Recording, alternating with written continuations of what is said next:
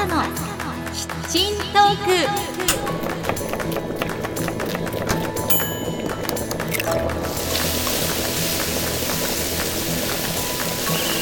アスカのキッチントークは私のキッチンから皆さんにハッピーとスパイスをお届けするプログラムです。Now let's get started. ハロー前田アスカです。皆さんお元気ですか？アスカのキッチントークエピソード179です。さあ今日はおうちでシネマの話題です。我が家の長男次男も春休みに入りましたので親子で映画鑑賞をしてみました。今回セレクトしたのは長編アニメ映画この世界の片隅にです。この世界の片隅には原作が河野文夫さん監督は片渕素直さん。主人公鈴の声を女優ののんさんが演じています。2016年11月に公開されて以来口コミでその素晴らしさが広がり2019年12月までロングラン上映されました。これは日本の映画館史上最長記録なんだそうですね。それほどまでに見た人が心を動かされた映画です。舞台は太平洋戦争真っ只中の広島。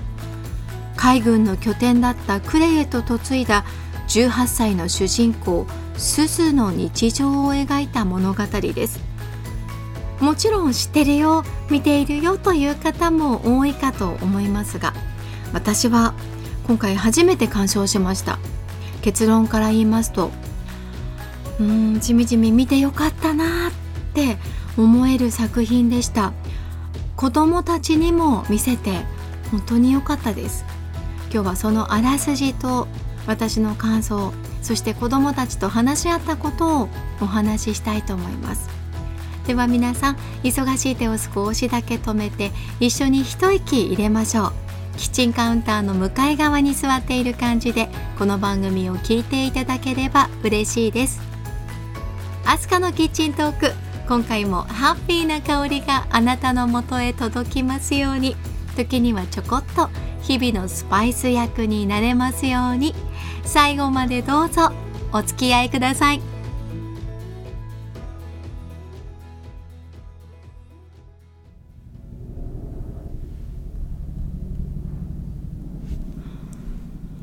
子供と一緒に見る映画ってどれがいいかなってかなり考えるんですよね。過激なシーンとか、ラブシーンはどの程度かなとか、ストーリーはどうだろうとかね、見せても大丈夫だろうかと、親としてはいろいろチェックします。それが戦争を扱っている作品であれば、なおさらです。今回、戦争をテーマとした映画を子供たちと一緒に見てもいいかどうかと、うん、とても悩みました。というのも我が家の長男は小学3年生を終えたばかりです。次男に至ってはまだ幼稚園を卒園したところなんですよね。歴史の授業もありませんので、二人とも戦争について何も知らない、まっさらな状態です。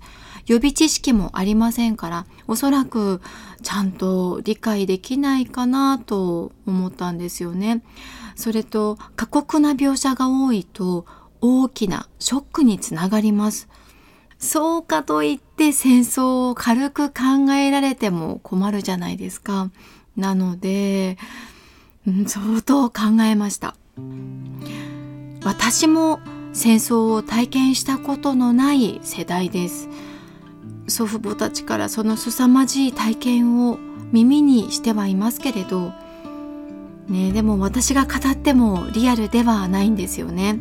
なので映画を通じて今この時期に戦争の現実を少しでも知っておくことが大事なんじゃないかなと思って戦争を扱った作品を子どもたちと見てみることにしたんです。最初は「蛍の墓」が頭に浮かんだんですね。でもあの作品は戦争を何も知らない子どもたちにとっては非常に重すぎるかもしれないなと思ったんです。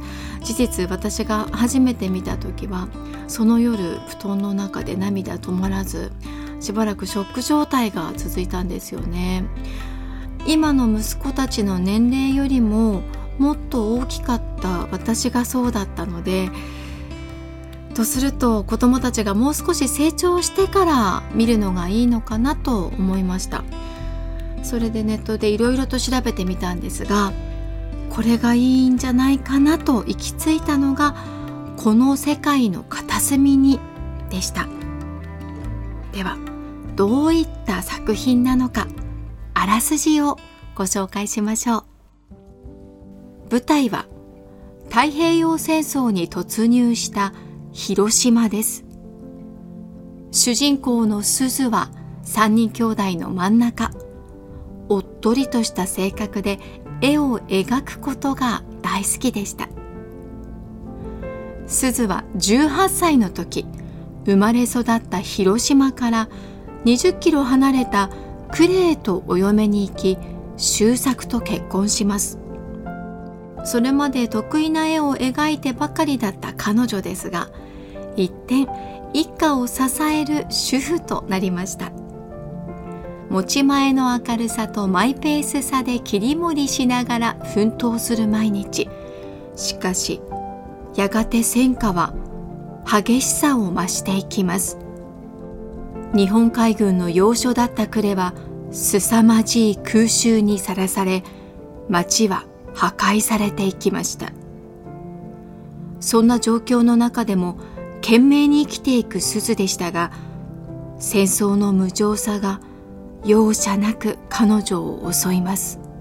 そして1945年の8月を迎えたのです。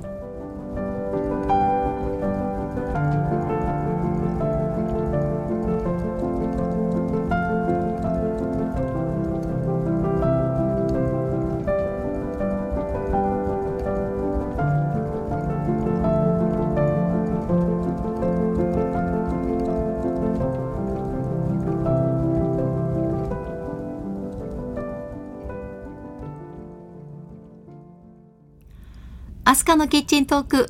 今日は春休みに親子で映画鑑賞。この世界の片隅にを見たお話をしています。映画はおおよそ2時間10分。子供たちにしてみると結構長い時間です。まあそうなんですけれど、のんさんの声が主人公すずさんと同化していて、頭の中にスーッとそのお話が入ってきました。映画を見終わった後息子たちを見たらいやー何とも言えない顔をしていました。特に泣きそうなんだけどこらえている長男の表情を見てすぐに子供たちを抱きしめました。長男は4月から小学4年生ですからいろんな描写から感じ取ることが多かったのかなと思います。ネタバレをしないようにしたいなと思いつつまあでも全くぼんやりとお話をしても伝わらないかと思いますのでもしまだ映画を見ていないという方はこれ以降ボリュームをオフにしていただきたいんですがこの映画の最初は本当にほのぼのとしていて主人公すずさんの日常にほっこりです。好きなことに集中して周りが見えなくなっちゃうところやそのほんわかした性格にもとっても共感します。くすっと笑えるシーンもあって当時の日本の生活ぶりも伺いました。愛情いっぱいの家族と過ごす光景も印象的です。そんなすずさんがご縁あってお嫁に嫁いでいく様子などもああ昔はこんな風だったんだなと祖父母の世代に思いを馳せながら心穏やかに見ていました。なんですがそんな彼女の日常が戦争によって表変するそれがとてもリアルに伝わってきました。容赦なく爆弾は空から降り注ぎます。もし戦争が起こったらもし自分がすずさんの立場だったならと想像して背筋が凍る思いでした。もし戦争が起こったら自分たちの手では止められないどうしようもないということも分かりました。いやおうなく巻き込まれていつ誰が命を落としてもおかしくない状況になります。それは自分はもちろん私の子供たちもそうです。普通の生活があっという間に失われてこれまで作り上げて築き上げてきた暮らしはもちろん命までもがなくなってしまう。その無念さを感じました。戦争の残忍さを思うとなんて理不尽なんだろうと感じました。私には今かけがえのない3人の子供たちがいます。この子供たちと遊んだり日常生活を送ったり食事をしたり成長を見守ったり笑い合ったりすることがなんて幸せなんだろうって思いました。今の生活があまりにも平和で満たされているんだということに気がつきました。戦争って絶対に起こしてはならないし起こってほしくない。もし万が一起こってしまえばその渦中に置かれるんだとこの映画を見て痛感したんですよね。どうだった？映画ちょっと怖かった。ちょっと怖かった？まあ本物はもっと怖いと思ううん。戦争怖いね。もし戦争あったらどうする？けど分かんないうん。戦争ってどう思う？最低だと思う。最低だと思う。弟くんはどう思った？戦争のところはどう思った？ダメ。ダメだね。なんでダメだと思う？だって人と,、えー、と自分たちのものにしたり、えー、と人が死んだり手が一本なくなったり。そう。ダメだよね。でもなんで戦争するんだろうね。恐ろしい。恐ろしいね。怖かった。ちょっと恐ろしい。うん。うん弟くんは？疲れる。疲れたね。そっか。確かに疲れた休もうかちょっと2時ね間くらい見た。うん本当だね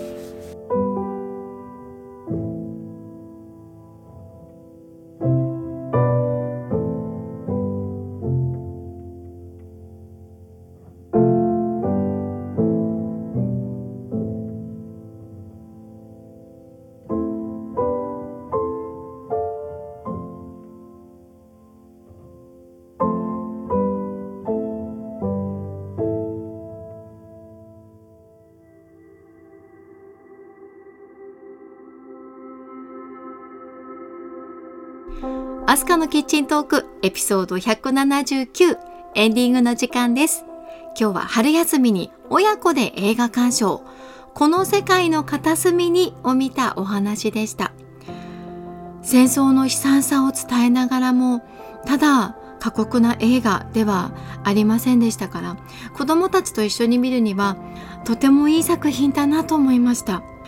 その戦争の描き方や作画の柔らかな感じもあって映画だと構えることなく子どもたちは自然に見ることができたかなという様子でした。どこか絵本を見ているような気持ちにもなりました。そうそう私のひいおじいちゃんは生前小さい私たちに決まって戦争の話を聞かせてくれました。じいちゃんはお腹の中に鉄砲の流れ弾が入っとる。これが貫通したらじいちゃんは生きとらなんだけど、お腹に入ったから助かったんや。戦争は絶対にダメやぞ。って、ひいおじいちゃんがよく語り継いでくれたんですよね。私もこれから映画を見たり本を読んだりして子どもたちと語り合い話し合っていかなくちゃなと思いますそれと今回この映画を見て広島へ行きたいなという強い思いが湧き起こってきました。新型コロナウイルスの影響が収まったら広島市はもちろん呉市にも行って日本が世界で唯一の被爆国であるということを子どもたちと一緒に見つめたいなと思っています。もしお子さんが春休みで時間があるというお父さんお母さんよかったらこの世界の片隅にを子どもたちと一緒に鑑賞してみてはいかがでしょうか？アスカのキッチントークここまでお付き合いありがとうございましたでは次回の配信まで皆さん元気にお過ごしください。